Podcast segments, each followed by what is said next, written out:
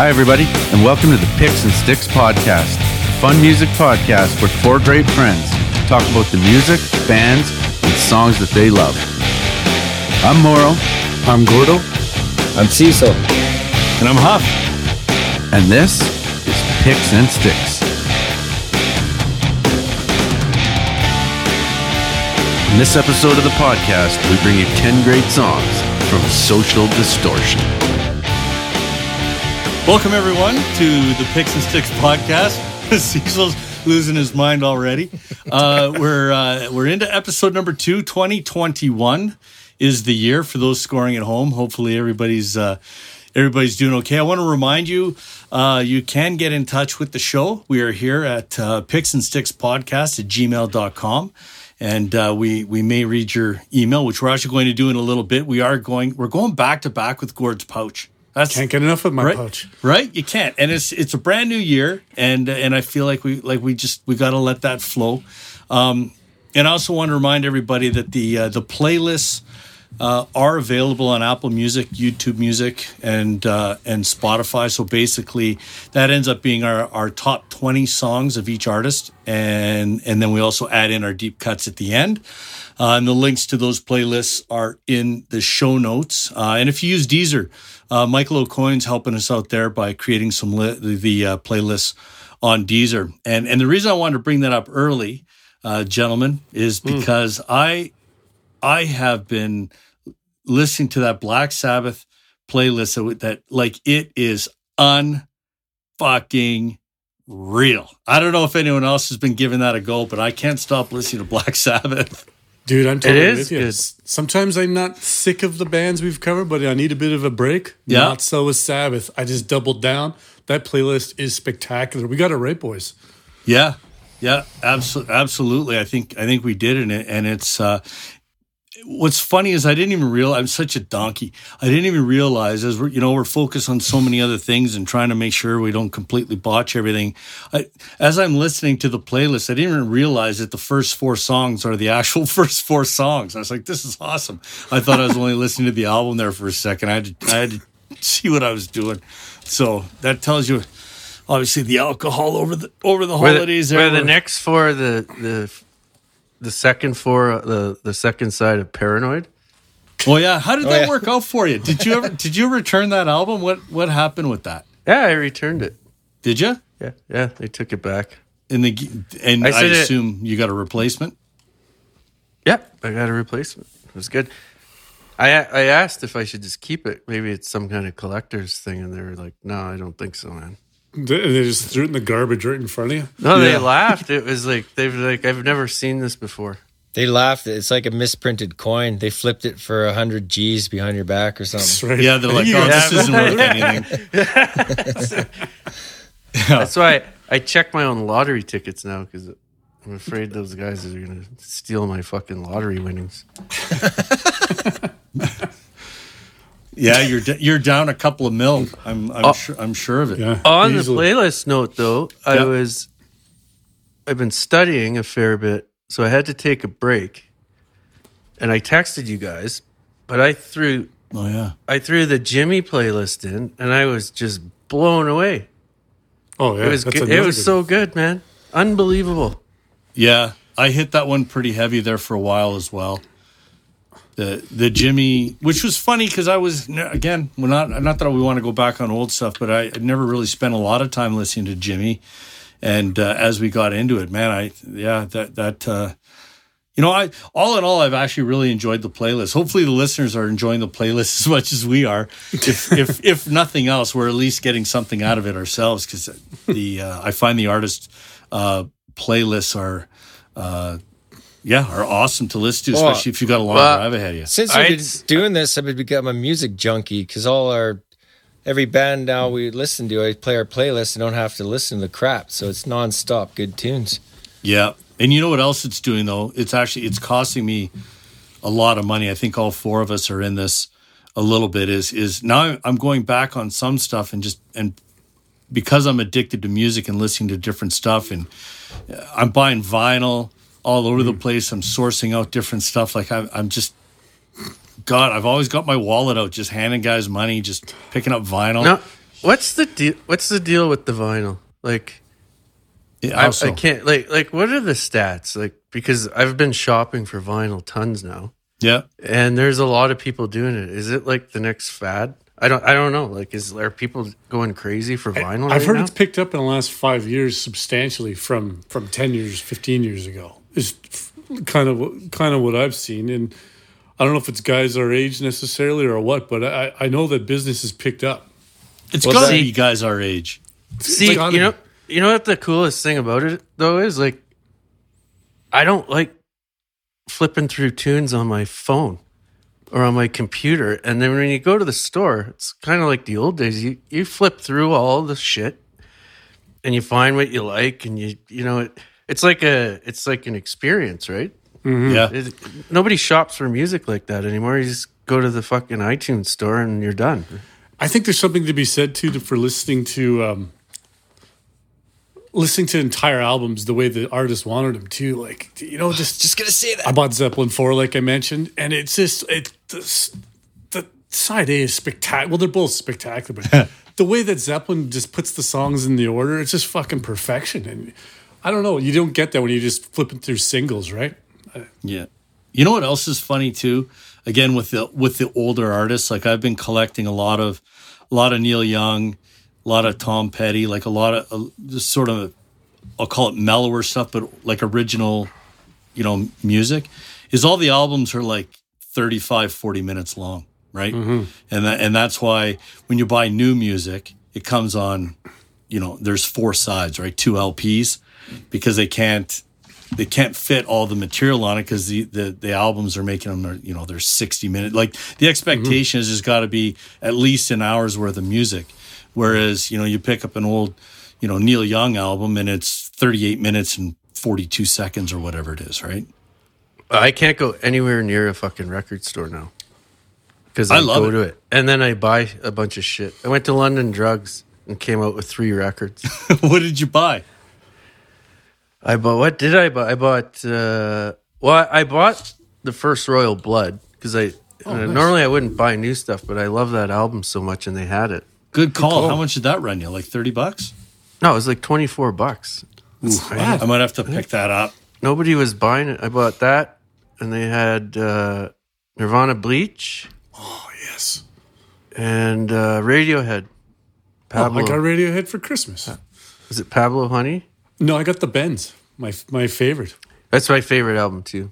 Yeah, And then today I was near the mall, and somehow I ended up in uh, Recordland. Came somehow. out with came out with Public Enemy. Oh, which one Takes a nation of millions. Oh, that's pretty. That's pretty. So I was impressed. Um, you got me a freaking sidetracked, Moro, because I've been listening to Tribe Called Quest a little bit, I know. right? So to bring the listeners up to speed, so Moro Moro bought the album, and and what was it? Was it warped or something was messed up with it? Oh, And- it was warped. It was so fucking warped. You couldn't. I couldn't even play it on my record player. Right. So we went back to uh, Recordland where where he, where he bought it, and so they they put it on. So as we're walking around and we're looking for music, they're playing this album, Mm-hmm. and it was like. I, I was like, oh, I forgot how good this song is. And then the next song comes on, and I was like, God damn, or you're a genius. Like, this is oh. such a wicked album. That's one of the most underrated hip hop albums ever. Which one was it? If maybe not underrated, even it, it's No. so good.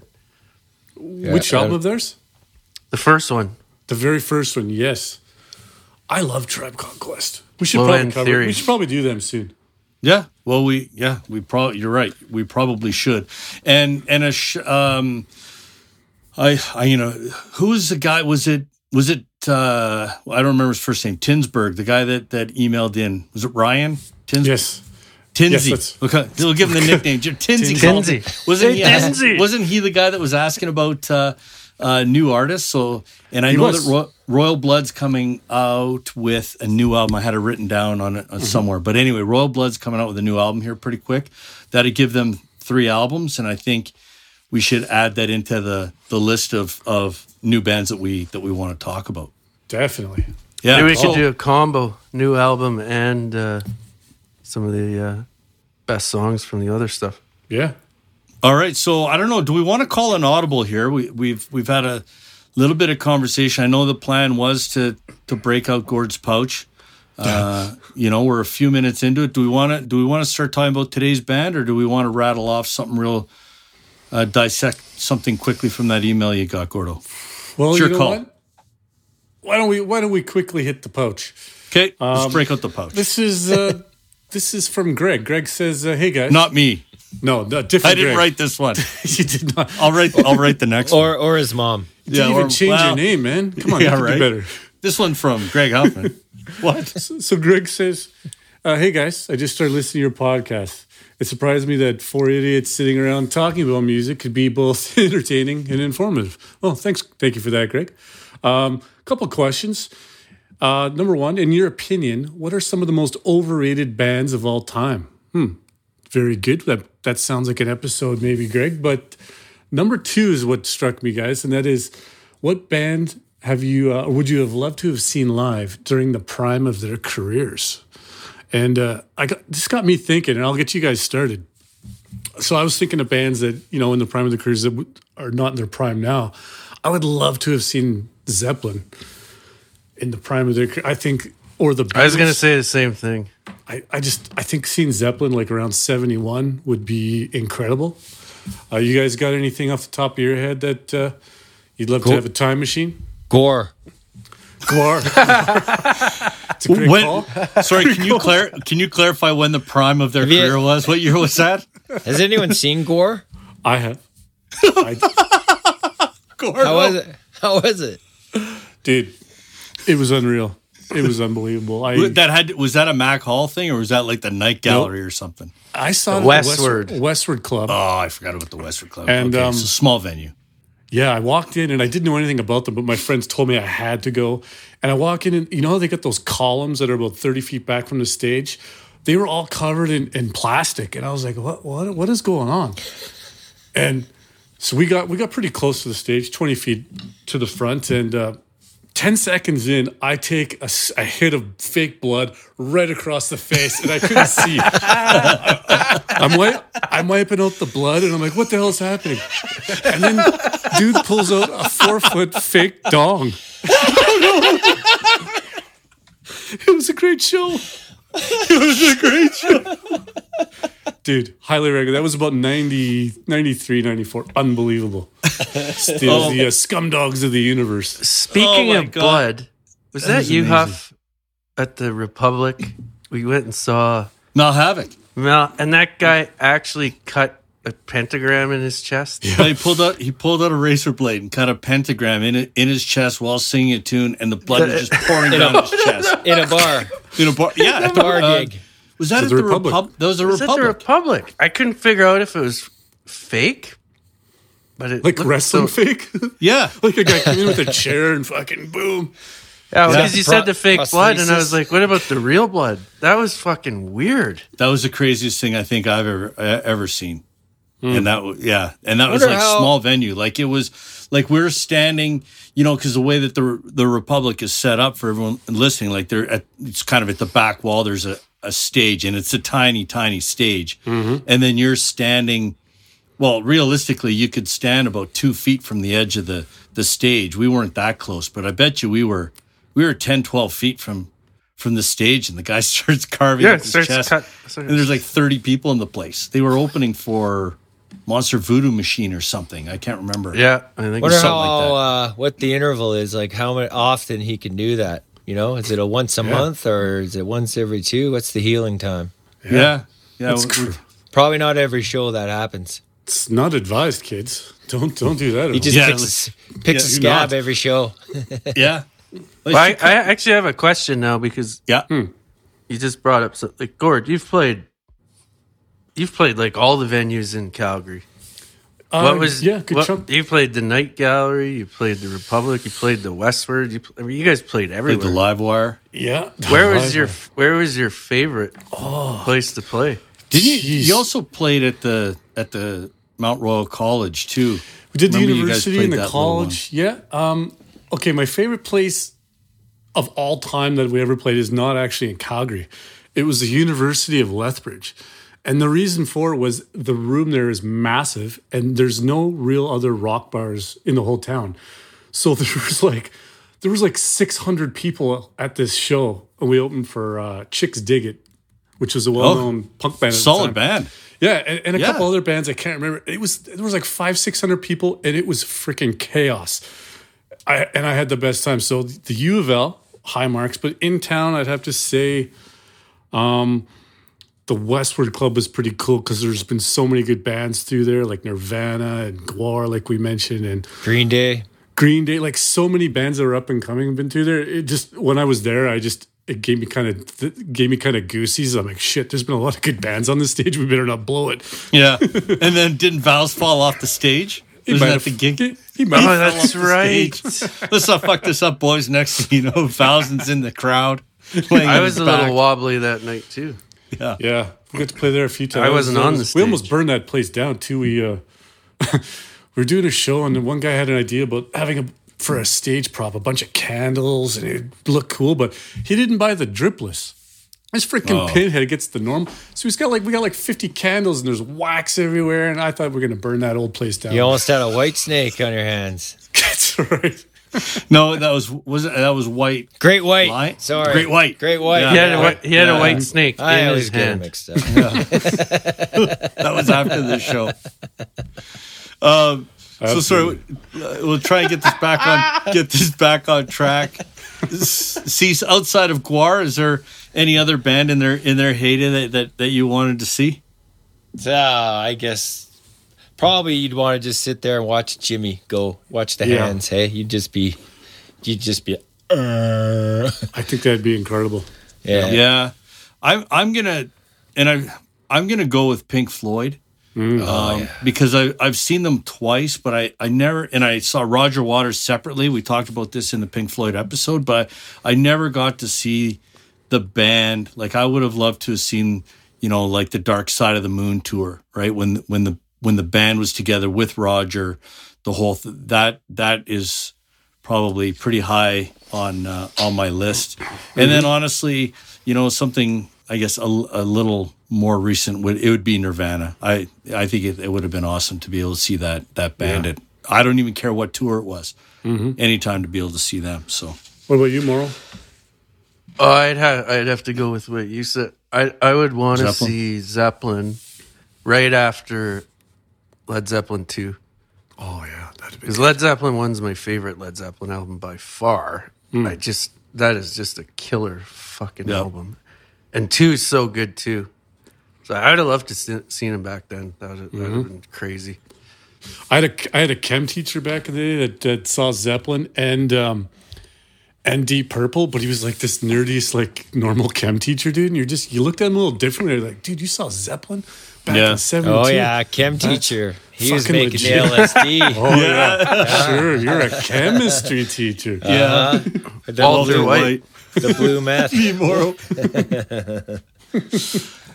yeah, yeah. That's uh, that's exactly So- it. So Huffman, I assume our listeners uh, are intelligent enough to know uh, what we're talking about today. They they clearly clicked on it, and there's a title. But why don't you why don't you tell them what we're uh, what we're doing here today? Yeah, so let's uh, let's scoot into today's uh, today's band. Today's topic is social distortion, uh, affectionately known as Social D.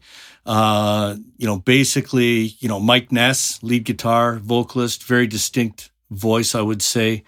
Um, I was surprised that the band was formed in in 1978. That seemed a little little early, but I guess you know, and yeah, it is wild. It, it would have been. I mean, they've probably got some early stuff, but obviously their first album, "Mommy's Little Monster," didn't come out till till '83. But it's, uh, you know, they're a, a California. Now, this is the question I wanted to ask you. Now, you know, they're I guess a punk band. Um, would you call them like? I mean, the the spectrum of punk is obviously a you know fairly wide. Um, are they a punk band? I mean, are they? They're not really rockabilly. Like they're not like a Reverend Horton Heat or like a Stray Cats or something like that. You know, but they do have some. I would say The- Elvis Elvis influences, and Elvis was a little rockabilly, right? There's some country in there, obviously. Cease, what were you gonna say? I find the country twang creeps in there in Prison Bound. Oh yeah, Yes. Um, the first one. Yeah, I really is early. straight punk. So even yeah, even young, they've had a. I think there's two or three songs on that album have a country twang. Um, Yeah. but Mike Ness, uh, in one interview, he described his his sound, and it, he it was I you couldn't describe it more bang on. He said we're, we're like the Ramones meets the Rolling Stones. And I was like, Hmm. that's perfect because the Stones have a little country rock. Yeah, they do. Well, they're more blues country, but Yeah. he, Yeah. uh, but on the rock side, I, I think I guess a little more country than the Stones, Ramones, of course. But Hmm. that that that sound summed it up the best uh, when the through Yeah. the listening. Interesting mix. I think I think they definitely start off like their contemporaries. I mean, we're talking about like you know Black Flag and you know, bad bad religion, circle jerks, that that type of stuff, right? All around the same time, and they all you can they all do share like a, a definite like ancestor, if you will, but. You're right. I think it was their second album, Prison Bound, in '88, where they definitely changed. But that first album was a punk album through and through to me. Yeah. it was a monster, yeah. And the production on it, it was very limited. 80s and ve- it was light. Like it was, Mm-hmm. I don't want to say tinny, but it, it, it, I don't know. It, it was very, you know, 80s punk kind of sounding. Uh, Mm-hmm. I was, I was looking at it too because I was trying to find, and I'll get into this a little bit later. Um, just, I was, I was looking at the, the band members, and again, they've had a million different uh, band members. Um, Mike Ness, obviously being the, the the guy that's been around. Some of the some of their their guys. So so Johnny Two Bags, um, rhythm guitar. He's been with them since 2000. Uh, Brent Harding, uh, Yeah, bass player in, since Johnny. 2005, and then uh, their drummer uh, since since 2010. A couple of interesting things I want to bring up to you guys. Um, I had to do my own research, which reminds me, you know, uh, if you'd like to join the research team, feel free to send your resume to picks and sticks podcast at gmail.com. Um, Relax. so they, it, five former members have died, Nice. Five. Yeah. three bass players and two drummers. So they're kind of like Spinal Tap. And so if, if you get the call, if Mike Ness calls you, uh, Cecil, if he calls you to play bass, the answer is no. Because you're going to be dead. Well, the one guy died from a, he- and it wasn't all drugs. Like one guy was on a motorcycle and got hit by a semi truck. Like Yeah, one guy had an aneurysm. yeah, just So it was crazy yeah, it wasn't shit. like it was all uh, uh, you know drugs and alcohol, V I N. right? and then this one I found interesting because we were just talking about this band. I don't know, a couple of days ago. There's a band, a very we'll say unknown band uh, overall, popular in in parts of California, but a band called the Cadillac Tramps. Yeah. Mhm. And this is a band uh, for the listeners to bring you up to speed here. This is a band that that again was was big in in California that area, and they toured from time to time. And we would go see this band all the time. They're an absolutely incredible band. Um, For whatever reason, I don't know why they didn't they didn't make it, but you can now find their music They broke uh, on right on the on the popular um, apps. But Johnny Two Bags, who's Yeah. was in Cadillac Tramps, and I did not know that. I didn't know that till we were doing the the you know the listen through for this podcast either. And I you know I was uh, we were talking about the Republic that bar earlier, and I actually was in a band that got to open for the Cadillac Tramps at the Republic one time. And so I, Oh, that's I, insane. I, met I them- forgot about that. I met them back. Sorry, it wasn't backstage. It was it was actually outside beside the stage there, and uh, they they were just like the, the coolest dudes. They were like you know they didn't have that air of superiority. They're just hey, what are you guys doing? And I mean, I had to I had to pay full price for my T-shirt. Don't get me wrong. Yeah, But- yeah, yeah. There's no discount, right? I remember meeting Johnny Two Bags because I I I was impressed that with his guitar style, and I know that's not always easy being a punk guitar player, but I got uh, yeah I got to open for the Cadillac Tramps, and they they were opening for the time uh, for Pearl Jam. Were Oh, they? that's insane. Yeah, they uh, were on the Pearl Jam guys- tour, and they did a side show at the Republic. Yeah, Oh, did you you guys see another state of mind? Anyone watch that? no, Yeah, no. yeah. You see What that? is that? dude? Yeah. This is the most incredible. Okay, You gotta so watch it. Okay, educate So- me. okay, so it's 1982.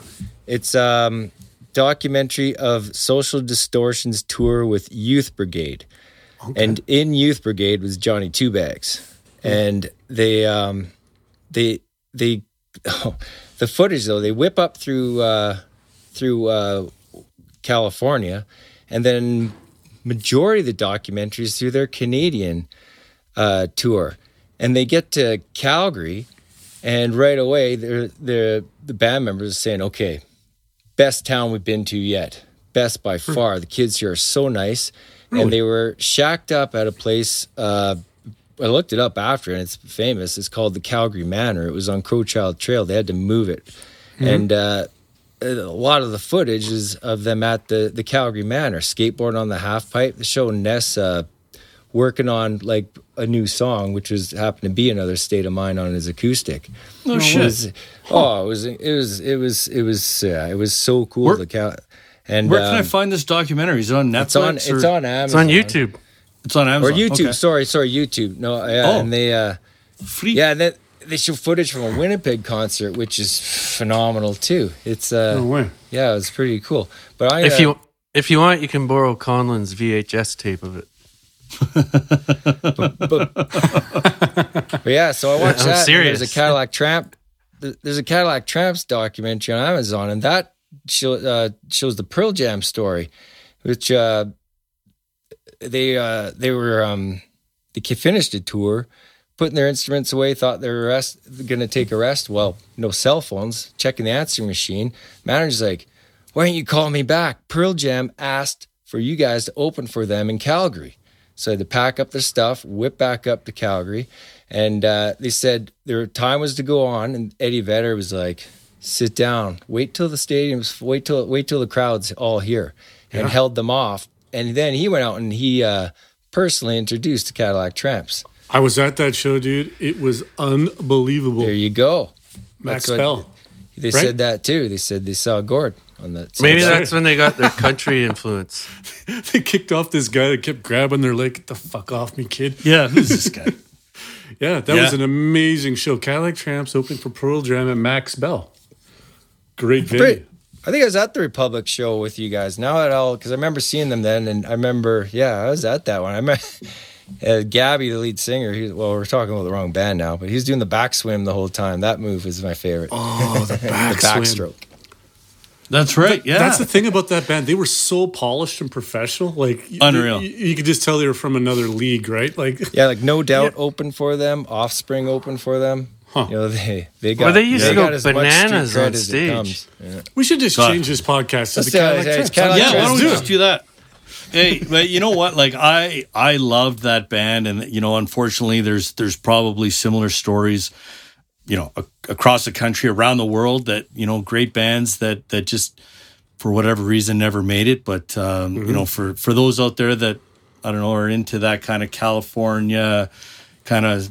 I don't know. They're a little more rockabilly, I, I guess, but they're surfer. I don't know how would you classify the Cadillac Tramps, but in any event, uh, check out some of their music. But the rhythm guitarist uh, Johnny Two Bags is is in uh, Social D, who we're talking about today. So let's uh, let's get back to uh, to Social D.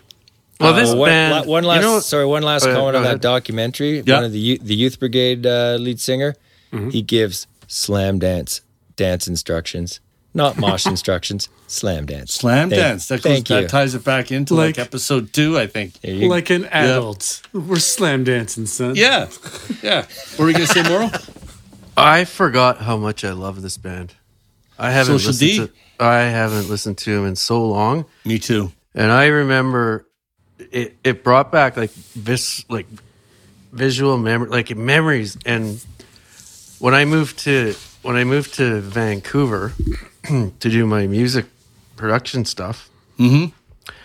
I remember packing up the Cutlass with Conlon, and. uh The Cutlass. Oh yeah, and I had that badass stereo in there. We drove from from Calgary to Vancouver with all our shit. Right, I was going to school. He was going to you know do whatever, get a job, and uh, the whole way there it was somewhere between heaven and hell, Yeah. and uh, it was unbelievable. And I it, and we used to listen to Social D all the time, and uh, I I kind of forgotten that. So when I listened when I was listening to the band, I was and all, all the albums, all the albums because I've listened to all of them so many times. Uh, it just brought back some like huge passion for music in me. I don't know what it is about this band. So I, I just uh, it's one of those bands where it's like I feel like the the music is kind of a canvas for his stories, and he's a bit of a badass dude, and uh, it's Yeah. just uh, uh, I can't say enough about this band. I'd I'd say for me my the, my fondest uh, part of this going down this process with Social D was I'm embarrassed to say I had not heard any of Hard Times and Nursery Rhymes. Uh, released in 2011, I just for whatever reason didn't hear it, and I was deeply impressed with that album. Like Yeah. it was re- it, it, that isn't a weak last album. Like that is a solid addition to the whole library, man. Great. Yeah. It, it, Oh, it there's really, the first grade. Fuck, great Yeah. album. Well, and that's you know, I- and I don't I don't want to get too far ahead of ourselves here to you know get to the to the list, but yeah, this is a you know a band that particularly with the the self-titled album and everything after that, that's those are really the albums that you know the five albums that I really listen to a lot, and it just so happens that my you know my favorite song comes from their you know their their last album which is very strange i guess i would say for a band you know that you've listened to for whatever it is 20 years or or whatever right? Normally you're like ah you know they kind of sold out or as they get older they you know they don't resonate as much or whatever but yeah i'm with you. There i can pick i can pick songs off of every album. And like Moro said, like for me, the memories that that that came back, particularly with somewhere between heaven and hell, we listened to a lot of that camping. Sure. And uh, my wife, you know, loved that that album as well. She doesn't necessarily agree with very much of of my music, particularly now that that she's she's a little bit older. But um, that was one of those albums. What? She's 25. You idiot. Yeah, yeah, that's right. Yeah. Would, would you guys also suggest? I'm just throwing this out there, but they don't actually have a weak album. Like f- f- it's it's crazy. They have with the seven albums. They obviously have some better than others, but there's not one album where I'm like, eh, this is kind of their free pass. It's kind of shitty. I, I thought there's good songs off each album. I'd agree with that. Yeah, yeah. Even the early, st- I mean, the first two albums aren't my aren't my favorite, but then again, you know, there's especially the title track, "Prison Bound," um, is is awesome, right? Yeah. Like, Yeah, Well, one of the things that Mike Ness did, I watched uh, another feature on him on YouTube. Um, it was some called "Chasing Tone" or something. It's about his guitar tones, and they went from the the like he's always been a good songwriter. His lyrics have always been pretty cool, but his Yep. guitar tones, he uh, he's sort of evolved those over time and the new stuff and he's he, like he's in love with vintage les pauls. He never wanted to use a les paul. It's hilarious because he thought they were too heavy and he couldn't jump high enough on stage. Oh, so, he- oh, so like he- physically too heavy. yeah he, they were he's what and they are heavy guitars but but then now he's got like a fetish for vintage like vintage vintage les pauls and it's all about tone it's all about the wood and you can hear it What? on the new stuff his guitar tone is fucking brilliant like it really is. What's Huh, the deal with that? What's the deal with the capo? Is it capo or capo? How do you, with the, that was Capo. oh yeah we got another guy with a bum finger yeah. And then what's he do? What's he, how does he tune in his guitar and the capo and all that? well he, he tunes his guitar a half step down and then puts a capo one full step up but he does it he said he does it because his his index finger is fucked up The two drummers are staring. What? We're like, Fuck are you talking- well no because we talked about it. why don't you sabbath motherfuckers chopping off your fingers and busting it like? his his index happening? finger's fucked up he he like cut the nerves with a knife when he was younger Hmm. so he has trouble playing with his index finger so he plays the guitar a bit differently Huh. I didn't. But he plays through that Fender Bassman amp, and it's his guitar tone is just fucking balls to the walls in your face. I love it. Yeah, it's it's fantastic. Right, Yeah. right? Like it's very recognizable. It's it's And I love his I love his voice, his his tone. And, you know, I did end up and we maybe we should have, I think you mentioned uh, before we started recording Moro that we probably could have included Mike Ness's two solo albums because I listened to I gave them a kind of a once over because I haven't listened to them, and they are very to me they're Social D with a, with a with a different band, right? Like different different players. Although I think Yeah, I think a little Two heavier Bags on the plays on, on the solo stuff. Yeah, they're a little more a little more country. Sure. All right. Um, Oh, there you go. I mean, we're kind of all over the place as as we wing it. I think now would be a good time to get into the top ten. let's do it. So the top ten list to bring everyone up to speed. Uh, there are four of us, of course, and uh, we each produce our own top twenty lists. And then what we do is we uh, we feed those lists through the patented picks and sticks algorithm, and it produces a a top twenty. Well, it ranks all of them, quite frankly, and then we look at the top ten. And like I mentioned earlier, the top twenty end up in a uh, on our playlist, and then we'll add the deep cuts and stuff to that a little bit later. So I will As- encourage everybody if you're gonna listen to this playlist, listen to all 20 songs because they're all fucking so good. Anyway, Yeah, and I bet you once this is all said and done, once we add the deep cuts, it's probably going to be, I'm guessing, around 27, 28 songs, maybe, maybe 26, somewhere in there. Yep. Um, And yeah, give it a, just give it a, a front to back, and I think, uh, uh, I think it's a great mix. And there's some, you know, there's some new stuff, there's some old stuff, there's you know some faster stuff, some more country stuff. It's a great mix of things, which is, I got which is, I got a couple of nuggets for the deep picks too because I phoned Conlon, who's the perennial Social D fan. oh yes. Uh, seen him seven times. Seven. Uh, so I figured I better I better check with the master. Uh, so he's got a couple picks that we'll add to the deep cuts Sweet. later. Um, All before right, we- I can't before, wait to- before we Oh, get oh. to the sorry, did have you, any of you guys seen him live? Because I haven't. I didn't get to see him. Twice, yeah. Yeah, I've seen them. I've seen them twice. I was looking, so I keep all my all my ticket stubs. The only one I could find, and I think both times I was with you, Moro. Um, Then I've Was seen him the- three times. okay, I've seen them twice, and I think, I believe the most recent, recent the the last time I saw him was 1997, which was just after the White Light, White Heat, White Trash. It was on. It was on that that tour.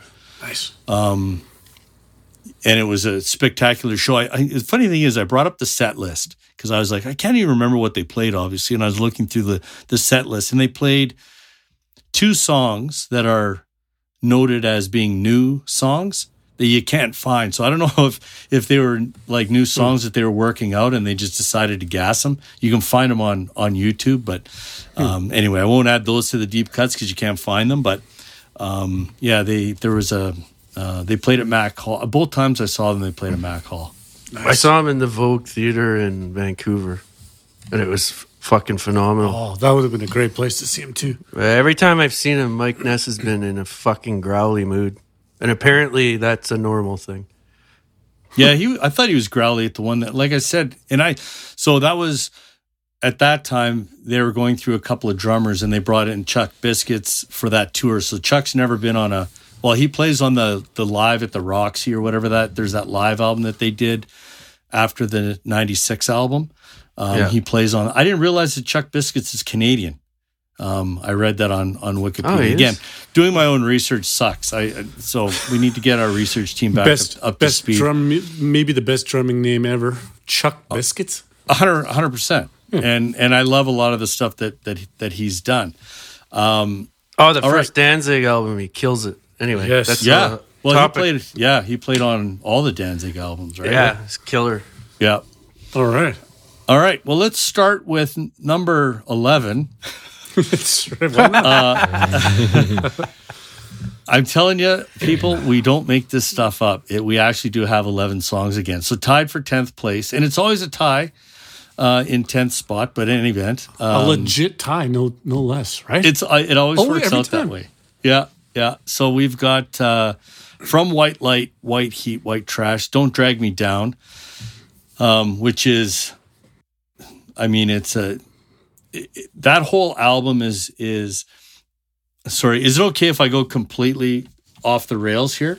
Because Yeah. I was, I was thinking, because you know, it was at that time when I was kind of learning how to drum, and there were a couple of bands that that I listened to, which kind of formed the way that I that I played. And this one of the albums was White Light, White Heat, White Trash, and the other band was was was Pennywise. And I started thinking like I, I wouldn't call it. I don't know if it was a resurgence of of punk around that time, around that you know early '90s, and you know those kinds of things. When you think like 1996, uh, when that White Light album came out, I mean the other albums, the other punk albums that, that came out, like Sublime had their album, the first Goldfinger record came out, uh, NOFX had Heavy Petting Zoo, Bad Religion had their follow up. They had the Gray Race, like it was their follow up to Stranger Than Fiction from a year or so before that. I mean, the the the Descendents had one.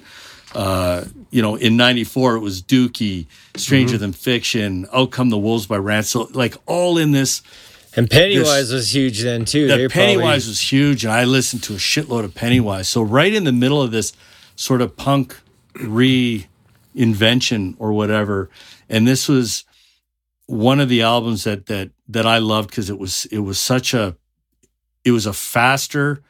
You know, if you listen to that album compared to Between Heaven and Hell that came out four years earlier, yeah, like they, they're different. I agree. Um, and the funny thing was that like I, I mimicked a lot of the drumming styles and stuff from there, and I was like, I got to find out who this drummer is. And it, and it was a it was a fucking session drummer. It wasn't even a guy. Really, really. Yeah, it was a guy by the name of Deen Castronovo, who no one's ever heard. Of. He and he's not even credited on the album apparently.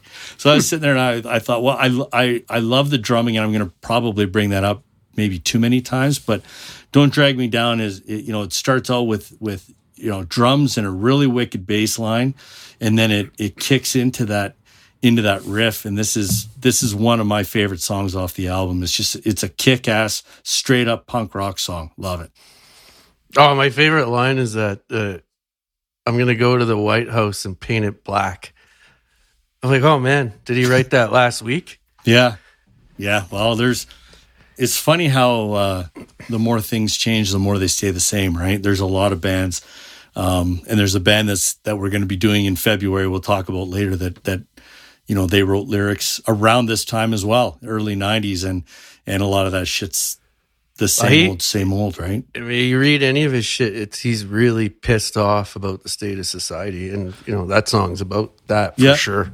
It's a lot. His his main two topics are exactly that or or love gone wrong. He's got there there are more, you know, we'll call them love songs or you know breakup songs or whatever it is. Like there's a, a lot of those and a lot of really really wicked uh, l- lyrics that that that he's written around those around those topics. In our uh, uh, in our top ten, uh, we got three uh, only two songs that start with down. Sorry, it's top twenty. We have three songs, so a lot of down on your luck songs. Oh, I didn't know. I didn't know that.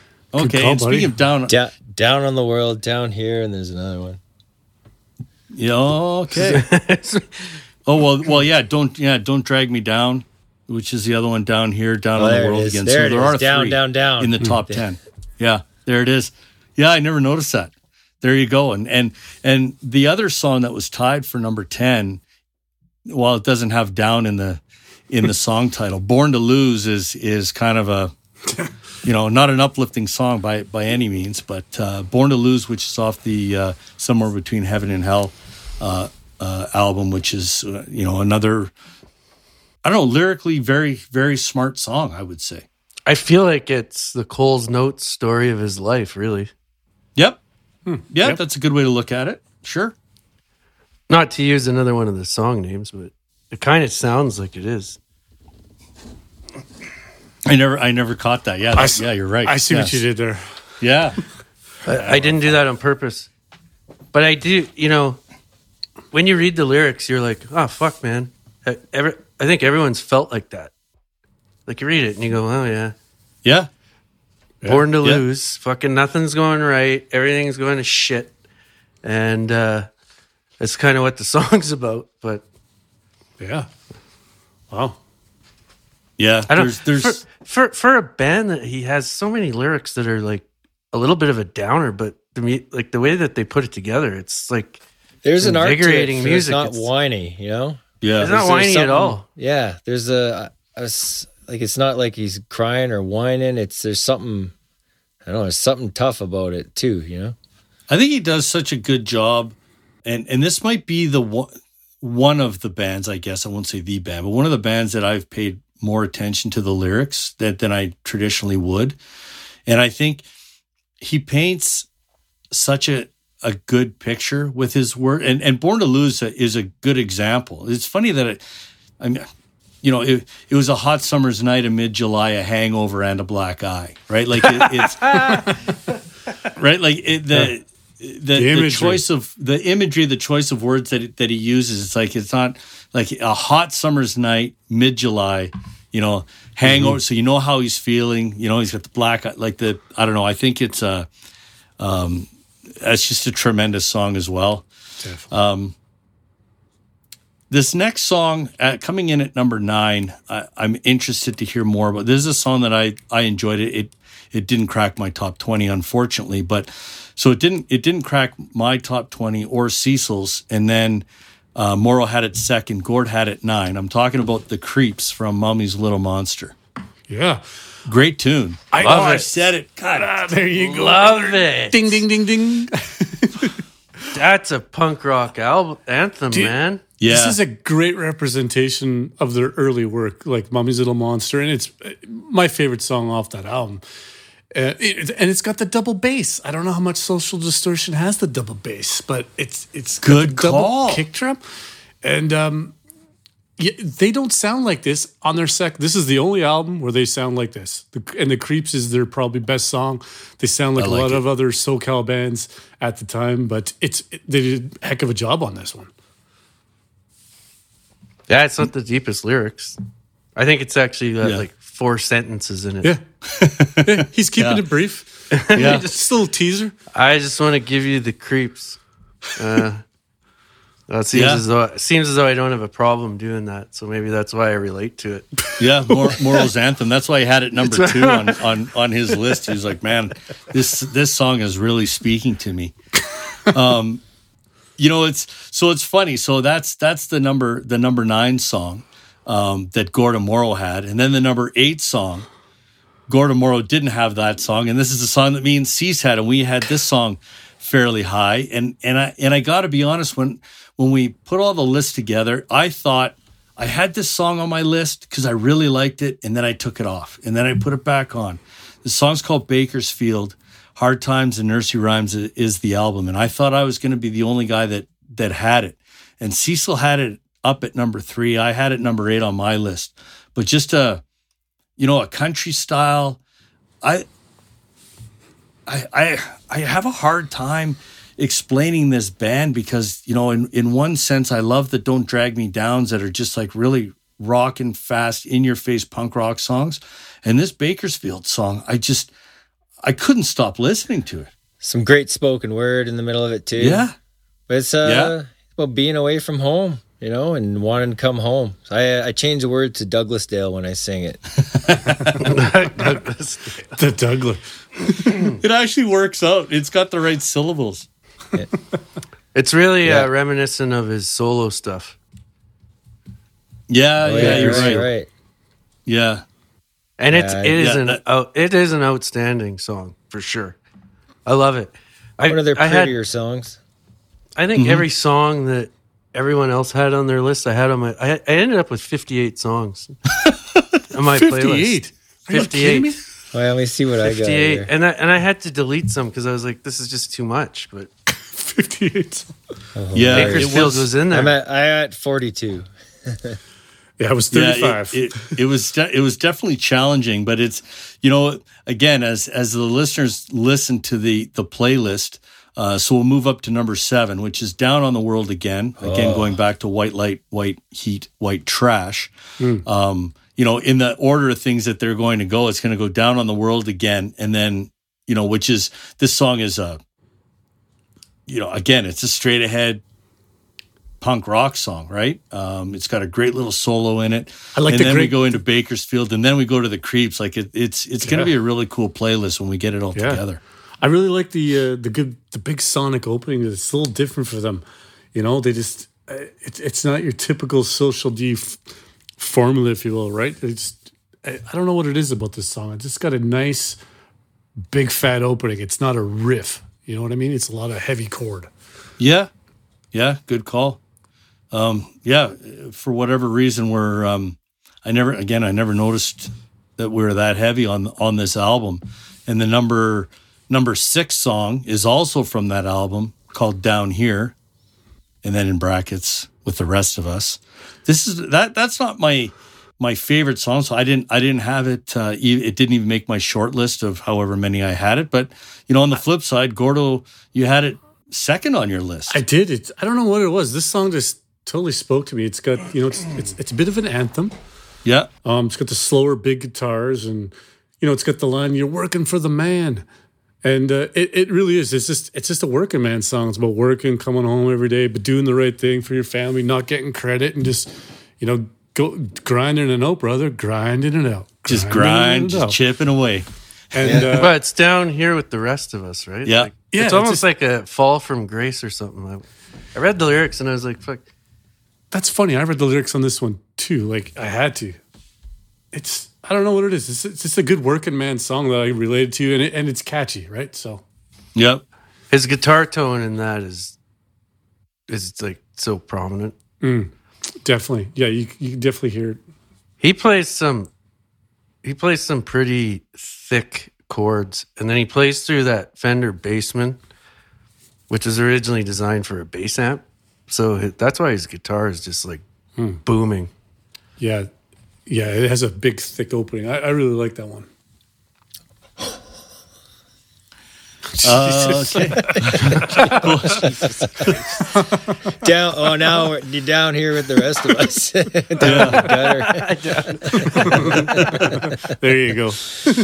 All right, as we, as we as we slide into the into the top five, this so cold feelings comes in at number five. That's from uh, somewhere between heaven and hell. This song, I think I want to say this was the first um, Social D song that that I heard. I had those after my 40th birthday. Woo. cold feelings, Yeah. Yep. yeah. Yeah, this, Sorry, this Aaron. this song. I hear this song and I just I, it just reminds me of camping. I just I can't. I it's like I can smell the campfire as the song's playing. That's that's awesome. The Right. song. This is the first cover tune we learned, Moro. Cold feelings. I, isn't it? I don't know. It was don't No, Oh, drag you got to down. know the rules. Got all the rules. Oh that's yeah, right. gotta know the rules. Had to have been Oh, a yeah. Misfit song. This was the second uh, social no, fuck distortion song social we learned. distortion. Man. Yeah, that's right. That was I forgot that we that we played that that a little bit. Um, uh, we'll we'll we'll move into number four. Story of my Oh, life. I just wanted to say oh, something oh, about oh, that. back up, back up. My bad. I wanted to. That's about him getting sober. Cold feelings. Yeah, I think so. The- Yeah, The DTS.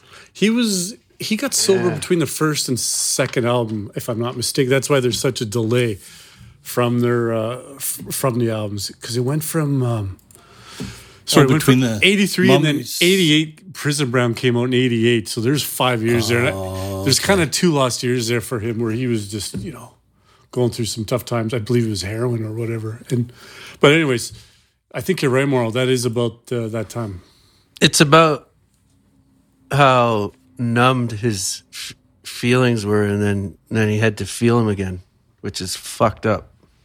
Hmm. Makes sense. I, Well, Either that, Just- it's or it's about Sunday night before you have to head to the office. You know, when you can't sleep. it's one of those two things It's one of one of those, those things. two things. Well, do you ever get that? yeah laying awake at night. Just, uh, what do we got next buddy Uh, number four is "Story of My Life" from the self-titled Oh, album. good la la la's. this Yeah. is this is probably peak rockabilly right here right like just La, the, the la, most rockabilly you're going to hear in a social D It's almost doo Yeah. it does have that. It's got that, you know, the, that kind of love song. You know, it, it the the girl from high school that never noticed him, and he, you know, he goes through uh, wondering what she's doing now, stuff like that. It, it's a it's a reminiscent kind of type song. I love the. There's a line in there. You know, if if anyone's ever gone back to. You know, an old neighborhood that you used to live in, or if you've changed cities and you go back to that city or whatever. But that line in there, the the pool hall I loved as a kid is now a 7 Eleven. Uh, Yeah. That just you know, it's like Yeah, I don't know. It just uh, that that that whole song. Um, I just love. I just love the, the the whole storytelling in that song. he might he might write more reflective songs than any other band we've done so far, right? Like he I agree. seems very nostalgic, very reflective, and, and not in a, a sappy way either. Some it's just some of them. There's there's a lot of points to be made, like whether it's political or, but I don't know. He's and he seems to just hit the nail on the head, like you said earlier about the you know the summer and the black eye and stuff. He he does a good job painting a picture. He does a great job, and I He think does. He I creates mean, that's good visuals. yeah. Mm-hmm. He evokes emotion too, because you know, when you when you when you listen to the song, it's like, oh yeah, you kind of reminisce about you know the old times because you always. Yeah, you go through your life always thinking the old times were so much fun, right? Which they Yeah. were. But I was kind of like, oh yeah, it kind of made me remember about shit we used to do. It's funny I think reminiscing about him reminiscing, right? Well, Yeah, yeah. And I think that's what draw. I mean, to go back to the the song that we talked early, about earlier, Bakersfield. I think that's one of the reasons why I like that song so much. It it has that that misty feel to it. It just it's a slower kind of country style tune. And I'm not. I don't think any of us would consider ourselves to be country fans, but there's just something about that that that kind of brings it all together. Uh, number three, we're going back to White Light, White Heat, White Trash, Dear Lover. Is that the opening track on the album? I should know that. I Yeah, think it is. is. Is it not? Dear lover. and this is interesting to me because Dear Lover was both the number one songs for Gordo and Moro. Yeah, I was absolutely shocked. And I'm not calling you guys out, but I was shocked that you and Cecil didn't have this on your top 20. I I thought this was a shoe in number one song. Um, if not for everyone, then at least our list. And I think this is everything that's great about Social D. It's um, it's got a great intro, then a bit of a time change, and it's just a pounding riff that is so catchy and memorable. Oh, the drumming's great in it. The, The drumming is great in it. I'll give you that. Yeah. It's just the whole beat of the song is just driving, and I love his singing. He tries, he sings really high, almost almost out of his range. When he tries to sneak in a really high, dear lover, he tries to sneak that. Oh, one. yeah. and it sounds. I, I don't know what it is about this song, but it I is can't miles take ahead. The pain no of my number two. Hey, It's what too sad for me. uh, Sad. is It it, is a sad sad? It it's like very. I couldn't figure out what it was about. It, Is it about abuse? I think it's about. Okay, here's my take, and I could be wrong. I could be way off the base. I think it's a it's a song about him. Oh, yeah, my dog's gonna bark, stealing my oh, it's. Beastie Boys. Oh, Jane's Addiction. I think it's a, I think it's a song about him like remembering a breakup after his drug, uh, after his rehab. Like Oh, he's, could he's coming to terms with it like li- like way later, and I could be wrong here, but there sounds like there's he's been disconnected for a while, and he's like, "Holy shit, I'm not I'm not I, with I, her anymore." I, I felt like it was love gone wrong until it comes to the hear the scream so loud, wake up to the broken glass. yeah, It's a scene from bad to worse. Uh, yeah, I was like, okay, well, that seems a little bit. Yeah, like, you could be right. just my feeling. I, I don't. I have. I could be talking my ass, but it's, uh, it's I- I definitely a sad I- song. I wouldn't have picked it uh, a long time ago as my as my favorite song, but right now it is. Like it just every like you said, Gordo. I, everything about it, I love. it. it's just a it's just a well done, well done song altogether. Absolutely. Yeah. Yeah. It's weird to have So- a song that sad and, and kind of emotional, if you will, but yet so driving and catchy. It's there's a kind of a dichotomy there. It's just it's it's weird. Um in that respects. Right. But That's what I love about this band. yeah, they're complicated. They're, they're, Yeah. There's much They're complicated. there's way more depth there than I than I remember when I first listened to them, right? it's just it's peeling away the onions, son. Ah, you just think about them as a punk band, maybe, or a rock band, and I think they're a lot more than that. I, I do too. I, I didn't appreciate them They're, as much uh, as, as I do now. One of I their agree. guitar players that got uh, he got booted for the original when they brought the. Uh, oh no, I got my bands mixed up. I'm talking about. Uh, uh, Cadillac Tramps. Can you Oh, buzz no. yourself? Buzz yourself. Yeah, buzz yourself. Buzz yourself. Buzz yourself. we need a gong. There it is. There it is. There it is. Oh, bueno. That's hilarious. Too greasy for punk and too punk to be greasy was uh, his phrase. That kind of applies to them, though, right? Yeah. He is a bit of a grease monkey. Yeah, totally. His car- Grease monkey. yeah, he's got his cars and shit, right? So there you go. There, that's my own take then. That's a good take. Yeah. I, I'm on board with that. That's yeah, why one. not? Yeah. Right? All right, we're heading into the Uh, top two. I had an edible. Uh, All right. this and again this is this alone and forsaken is is the song that came in at number two it's it's from their their their final well it might not be their final album but their their last release from 2011 And you had this Hard number times. one, Huffman. i had this number one um and again this this goes against probably any other band Uh, you got I- some explaining to do. I do, um, because they do have so much so much good material and so many great songs. I I didn't even realize until yesterday that this was a cover song. Is yeah. It's so By, it's a by a Hank, legend. it's a Hank Williams song. Um, and so I, I thought I was going to have to call an audible, but I listened to the Hank Williams song by Fair. Picks and Sticks standards. Social D does make it better. Oh, Um, so old. yeah, I I just I- ly- I mean lyrically it all, always got me and I recognize that Mike Ness never wrote the lyrics, but it's funny that you know because he does have that country influence, I would imagine Hank Williams was one of those guys that that he probably draws influence from.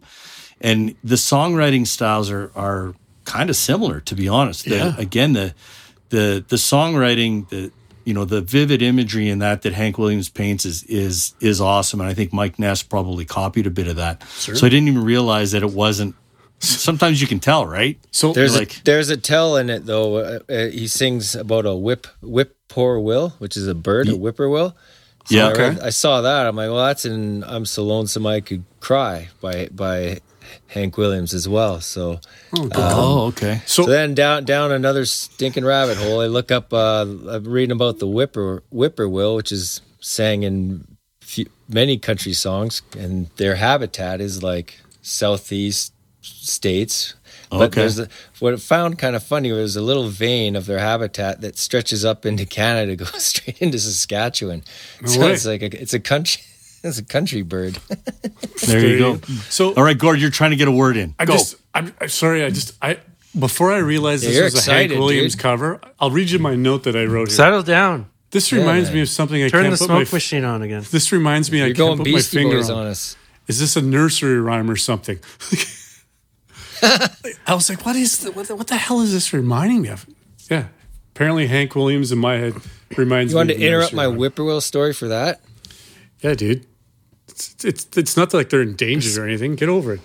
Well, maybe they are. Maybe they are.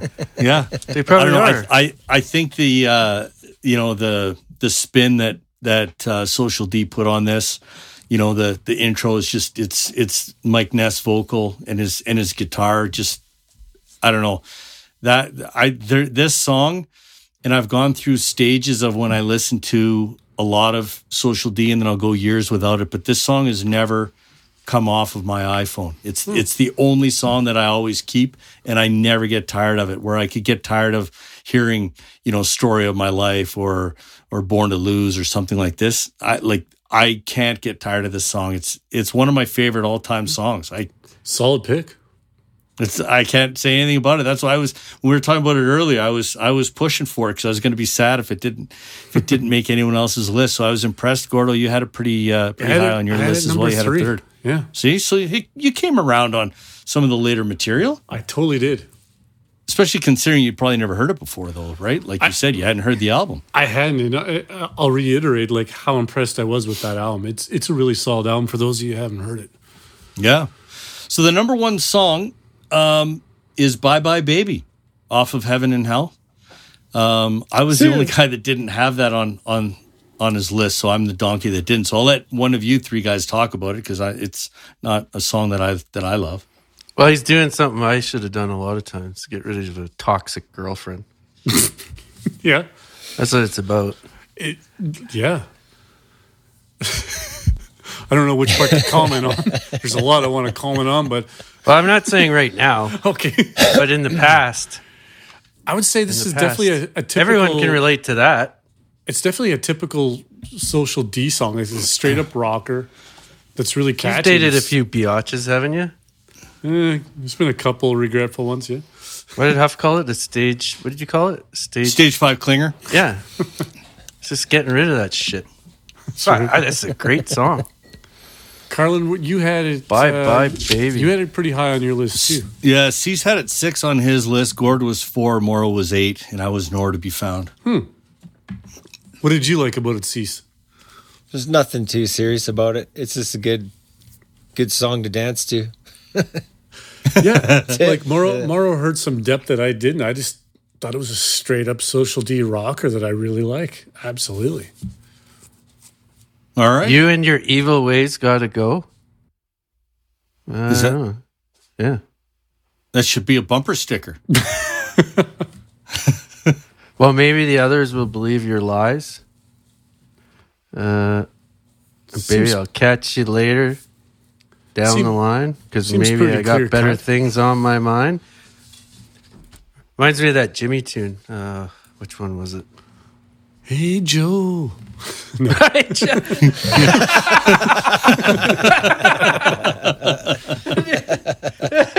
they're very similar. they go together. All right, so there's there's the top eleven slash ten slash eleven. Um, so it's uh counting it backwards. Uh, Don't drag me down. Born to lose. The creeps. Uh, Bakersfield. Down on the world again. Down here. Cold feelings. Story of my life. And then the top three are Dear Lover, Alone and Forsaken, and Bye Bye Baby. And that brings us to this is going to be interesting because so this is the egregious omissions and points of contention part of the program, and you know, really because we were we were all over the place individually in terms of what songs we liked, what we didn't like. I I couldn't really, nothing really jumped out at me because it's not like it's a this isn't a band that had a bunch of hits and we've missed out on a bunch of hits. The only maybe one that I that kind of jumped out at me was was Angel's Wings, which was it was fair I kind of popular like I, I don't know but I know Moro you said off the top you've you've got an egregious omission so I'll, uh, maybe I'll just hand it to you here It's borderline. But I think well- another state of mind is uh, pretty close to an egregious omission. Another state. another of mind. state of mind That's off of um, what album is Yeah, that? and and I Another. think Somewhere. I think it's an egregious omission because none of us picked it. what album is it off of Mommy's Little Monster. Hmm. Okay I'll accept that Yeah, that's So- in, in that. Yeah, in that. Uh, again, I think That's what the we already said documentary's it called, early. too. He's writing that song. Yeah. It's showing him writing that song on his acoustic. I feel like that song deserves some love. Part of it was written right here, in, right here in town. Yeah, it was written in Calgary. No, I didn't know that did That's you have it, it on your list No, nobody had it. Not one person.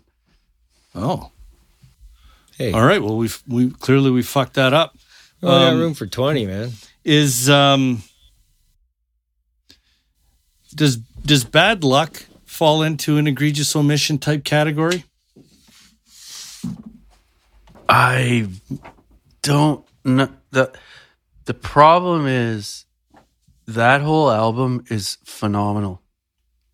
yeah You know what I mean? It's almost like, uh, it's almost Yeah. like ha the whole album could be a top 10 itself. It's so good.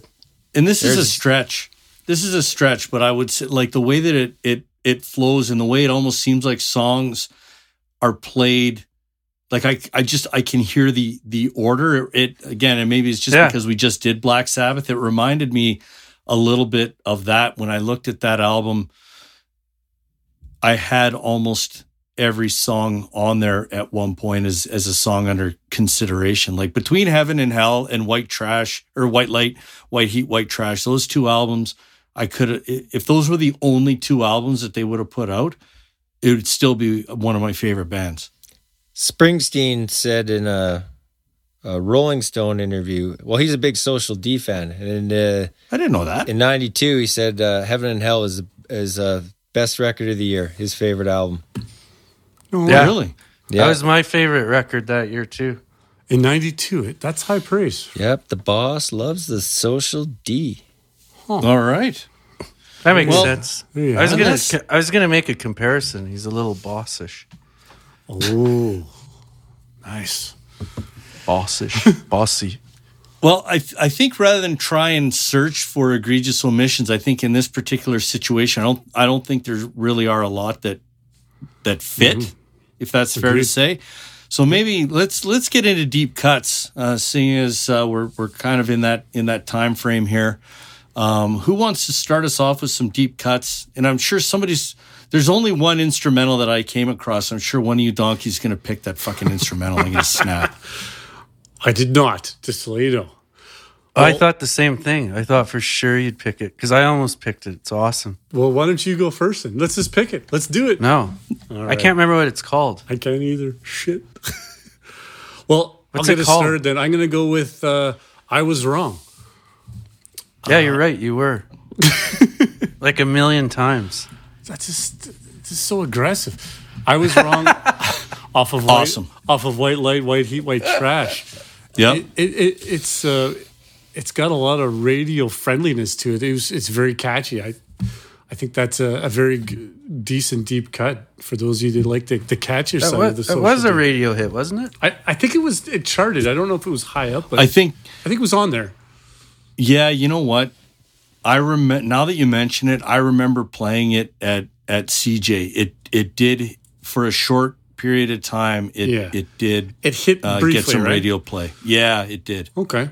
I forgot about that. My Um, memory's terrible. off the same album, I really, really like this song, uh, Untitled. It's, it's Yes. it's a lot different for them, and it, Yeah. it's it's uh, it's got a lot of. Um, it's not your typical catchy social D song. It's got a lot of atmosphere and stuff. It's it's a great song. Uh, he probably couldn't title it because it's not used to not their typical stuff. So I got those two as well as uh, Machine Gun Blues, which is completely different than. Uh, I had a most of- feeling you were going to pick that one. you- did you know that? So right off of their uh, their album Hard Times and Nursery Rhymes, I really liked uh, really liked that song. I do Love too. that song. Yeah. And I this was one of those songs that was all over the place in terms of my rankings and I was trying to fit it in and I think at the end of the day it it got it got pushed out but I did notice that uh, that you had it in your top 10 Gord so I, I was I was hoping you were going to add it because I think it does need to be on the playlist for sure. Thank you, sir. That's that's my three. But uh, Those are three outstanding choices. Thank you, sir. Well done. Gold star. Participation badge. Cecil, Yeah, are you uh have you got a, a, a deep cut or two for us? Well, I might go three Three is acceptable. if we got do time. We do. Why not? They're punk rock songs. They're It's not a- that on long. my- It's our podcast. My- We Do you have time? Do you Yeah. have time? That's true. on my nerves. Uh, I believe that's on Mommy's Little Monster. Mm-hmm. It. Uh, oh wait, no, no, no. That's on the next one. That's on Prison Bound. Sorry. Prison Bound. Yeah, yeah. That one. Um, yeah. Just a good. Yeah. Anyways, I can't. I can't summarize it. It's just a great punk tune. Uh, good balance of Yeah. of the uh, solos, riff, and bass, and it. Uh, I just find myself singing it all the freaking time, especially when something Nice. gets on my nerves. Um, Indulgence is another good punk song. That one's as well as well as on Prison Bound. That one is like it's only six sentences, but it's um it's just it's it's it sums up just the inner just your inner voice if you're struggling with a vice, you know, or an addiction. It just it kind of uh but one kind of almost hits in the feels and it's a bit there's a little dark side to it. It's subtle, but uh that one uh that one moves me a little. And Nice. then my last one, anti-fashion. Another punk Oh. song. Dude, I almost said that one. Well, one. that's that's off Mommy's Little Monster, yeah? That's a great song. I got No, That is a good song. Is it off Mommy's Little Monster? I got- think it is. Prison Bound. Is it? Uh, That's off one of the first two. I don't remember. It's off of Mommy's Little Monster. Yeah. That's off Mommy's It is? Little Monster. See, anti-fashion almost uh, I got a take on that. When anti-fashion becomes fashion, I had like a, a friend when I was younger that would like I don't know. Let's say I wear like say I Prada sunglasses. Like, oh, did you that match your purse? And then claim to be not not claim to be like not follow would not follow the masses and do do what he wants. Yet, uh, fucking dyed hair and the punk rock look. So it's like anti-fashion becomes fashion. You know, you're trying to be like Yeah, the. yeah. Uh, you know these, these people trying to be like acting like they don't they don't follow follow society don't follow the norms but by being like the opposite you're you're it's the same thing as falling because you're letting like you know what i mean if you're just Mm-hmm. the opposite it's like it's it's your the other side's dictating what you're trying to do i totally word that No, dude. No, dude, that was took- perfect. but you know what i mean it's like it's like people trying not to not to fit in you go the, to be uh Yeah, they're being counter counterculture, but they're, f- following the rules of that. So, yeah, and, and you're right. there's a it was- paradox there's a paradox to it Yeah. that's all i should have probably said It's a paradox. and it's a straight up punk rock beast. Like that is a Yeah. punk rock song. There's no It bass. is. It's like no bass. It's just trebly boom boom ba dum bum bum ba dum bum bum. ba-dum. Yeah. Yeah. And I probably shouldn't have took that edible before the show. God damn. No, I think it was. I think you're on point, brother. It's kicking in right around the deep cuts. It's like a thousand milligrams. It's in droplets, like I draw a bottle. Thought I it'd be think it was. safe. A, I think it was a good call. All right, kids. Again, don't try that at home. It's legal here. Yeah, it is. Uh, I'll I'll go n- I'll go next. Uh, I hate to go. Uh, there's one song that I'm not sure if Moro's gonna. I going to just go, pick. man. What's I got that? about 18 songs, so Okay, well that's good. Um, maybe there'll be some um, some overlap here, but uh, it, this this goes back to our white light, white heat, white trash love. But um, through these eyes is uh, is is one of my favorite songs off of that album. That intro, just you know Ness's vocals with with kind of a guitar strumming, and and then just hats, right? Yeah, like yeah. and then it and then it goes in again into a straight ahead rock song, and and, um, and the drumming on it is great. It's a good tune, uh, great song. Um, Let it be me. I'm gonna take off the self-titled album. It's got that guitar solo intro. it's a little bit of a chant song. Let it be me. Let it be me Oh, yeah, that'd be great Yeah. at parties, right?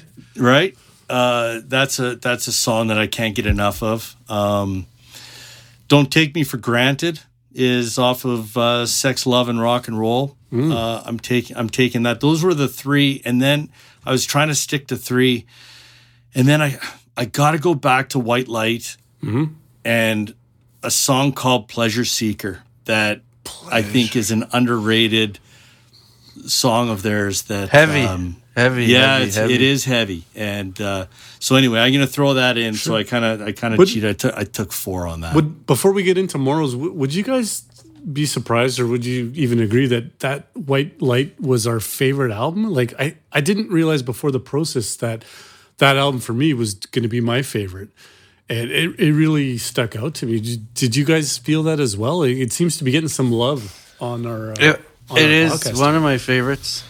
It is, but then the more I listen to everything else, Mm-hmm. the more I realized it's like a slim margin. Yeah, It's- yeah, it's not ahead by a by a country mile. That's for sure. it's, it will always be when it when it and and there's a lot of albums around this time frame. Just because again, in '96. You know, we were all we were in our own sort of bands doing our own thing. So, you know, Gord, you were with a bunch of other guys, but but me and Oh, and Moro and and, what? and, and, and me, Moro and Cease were were were together I wasn't along paying with, attention. With what are you talking about? Fuck off. Let me finish my thought. Had a face. me and Moro and Cecil were were in a you know in a band together with Bren, and we listened to this album quite a bit. We we Hmm. we you know played a couple or we played one song off of it. We it was just this this album just is attached to a certain time in my period where we were really having a lot of fun. yeah. Oh, And- dude, that was legendary times, Right? man. legendary times. We had like great, great times. So this this album, once I started listening to it again, and I the only song off of there are two songs off this album that didn't make my list. One was Dear Lover, which is funny. That was number three on our list. It's never been one of my favorite songs. And the other one was Under My Thumb, which is which is the remake. And uh, I'm just not kind of I'm I'm not big on that song to begin And they with. broke, broke anyway. the cover rule. They didn't make it better. Yeah, they did. It did. did not make it make Yeah. it better. So anyway, that's a long answer to a short question, but this is this is a song, an album that I'll always love. I think. That's great. I didn't have that love at first, and I uh, I definitely have it now. Now, I'm dying to hear Moro's deep cuts. Yeah, Moro, what have you got? What do you got? Deep cuts. Well, I got. I have to say a few things. One, because I when I li- I listened to the playlist and the, the second songs, whatever eleven or twelve through twenty, are fucking phenomenal. So I have to like give a shout out to a couple of those. Okay. Drug Train. Uh, about the fun of doing drugs and the ensuing misery to follow. What? Hey, Cease? Oh, shit. the pleasure and fun of drugs. Um, and so far away, and you had this one too, Huff. Oh, yeah. Uh, because for me, So that song, good. it's about trying to prove something to someone else, and you know, I'm not going to say I spent a lot of time doing that, but I spent a lot of time doing that.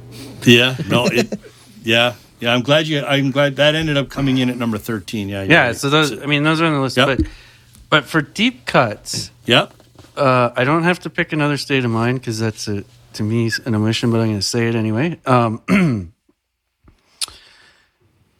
and we talked about "Gotta Know the Rules," our first cover tune. But uh, I want what I want from Prison Bound, and it's a fairly obnoxious song, but it's a it's a great song. Uh, it's good. So I want what I want from Prison Bound. And then I went to the uh, to the Social D master, Mister Conlon Wood, and uh, he he brought out a couple. He, he one was "Got to Know the Rules," which we've already said, and it's on the list. Uh, Yeah, But he had nickels and tremendous di- nickels and dimes, Yes. Yes. Yes. Good Yes. Call. Good, Yeah. good, good call, Con. King of Fools, Hmm. yeah. yeah, which I think, Yeah. Yeah. and then he had an obscure one, which is a bonus track on the newest album. It's "I Won't Run No More," and I listened to it before the podcast, and it's fucking phenomenal. So. It's a bonus track. It, it's like a bonus track on that album. Really? I, I can't. Re- I actually can't recall hearing that one. Yeah, when you hear As, it, I, you'll as like I'm it. feverishly typing to, Yeah. I, I don't. I won't run no more. Huh. Okay. And anyway, so So, if if, if you don't mind me Oh, yeah, asking, there what, it what, is. what was Con? What was Conlon's take on uh, on the latest album? Did did he give any uh, insight to that? but he's always been a he saw he he was telling me he saw uh Social D two years ago uh the House of Blues in Chicago.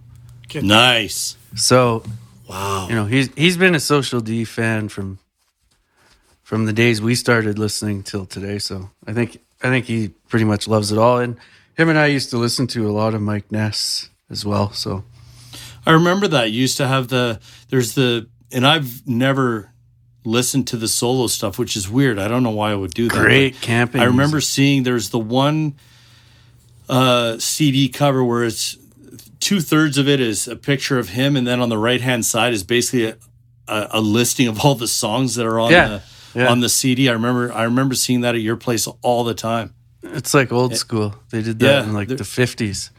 Yeah, and I've and I've never listened to it, but I think I think I should probably do that. So Wow. Well, it's, it's like I said, as far as camping music goes, you can't find better. Oh, agreed. Well, I will say we've we've outdone ourselves, gentlemen, because uh, you know we we thought that the uh, playlist was going to come around in at around twenty six to twenty eight uh, songs, and we actually hit thirty one. So for those that are betting at home, I hope you took the over. Lucky Um, thirty-one. so, yeah, we're going to come in at, at 31. But again, it's the playlist is going to be awesome. So make sure that you do uh, uh, you do check that out. So we hope you enjoyed this episode. Yeah. Social D, it was awesome, and uh, it was awesome. yeah, Cecil if- D. Cecil, Cecil D. If uh, if you did enjoy it, make sure you tell your friends, your family, your neighbors, your coworkers about it. As always, we do appreciate your support. And don't forget, you can email the show at picks and sticks podcast at gmail.com. We may even feature your email in an upcoming episode of Gord's Pouch. Nice. Um, yeah, don't miss an episode. You can subscribe to the Picks and Sticks podcast. You find us everywhere Spotify, Apple, Google, Stitcher, Amazon, Pandora, and so on and so forth. And Please uh, send us mail because Gord's pouch is shrinking. Yeah, that's right. It is. It is a. It, it, it's not. It's not full enough. Um, so next episode, uh, actually, you know what? Let's let's let's talk about uh, what's coming up in in February. February, Ooh. we've got a, we've got a couple of great uh, great things coming up. So first and foremost, we're gonna we're bringing you a Valentine's Day special. oh, Um, and it is special. It is. It's going to be outstanding. I'm, I'm compiling uh, some of my uh, some of my lists. So it's. I, I will tell you, it's not going to be a bunch of Peter Cetera and uh, you know love ballads. I don't think it might be. We're I allowed feel- to pick whatever we want, but it's going I to it's going to feel be a picks and sticks style Valentine's Day. I feel like we need. What do you like- feel? I feel like we need a recipe on that episode. Like you know, something to cook for. Okay. Yeah. Sure. Yeah. To cook for your significant other, whoever or whatever it might be. All right. Yeah. Well, there Yeah. you go. That'll be maybe the return of uh, Martha Stewart. More. Um, and I do know that uh, I did. I did get a, a shout out from uh, Michelle Zubik, who um, said that she was looking forward to the Picks and Sticks cookbook. So whenever we uh, whenever we get that put together and out in bookstores, uh, we'll make sure that we uh, that we give away a few copies to the listeners. Uh, so that's that's one of the items uh, coming up in February. The other uh, thing that's happening in February is Rage Against the Machine. Yeah. Oh shit! Yeah, so uh, so keep an eye out, keep an ear out, whatever I'm supposed to say there uh, for those two episodes. And uh, thanks very much for listening. And until next time, see ya! See ya. See ya.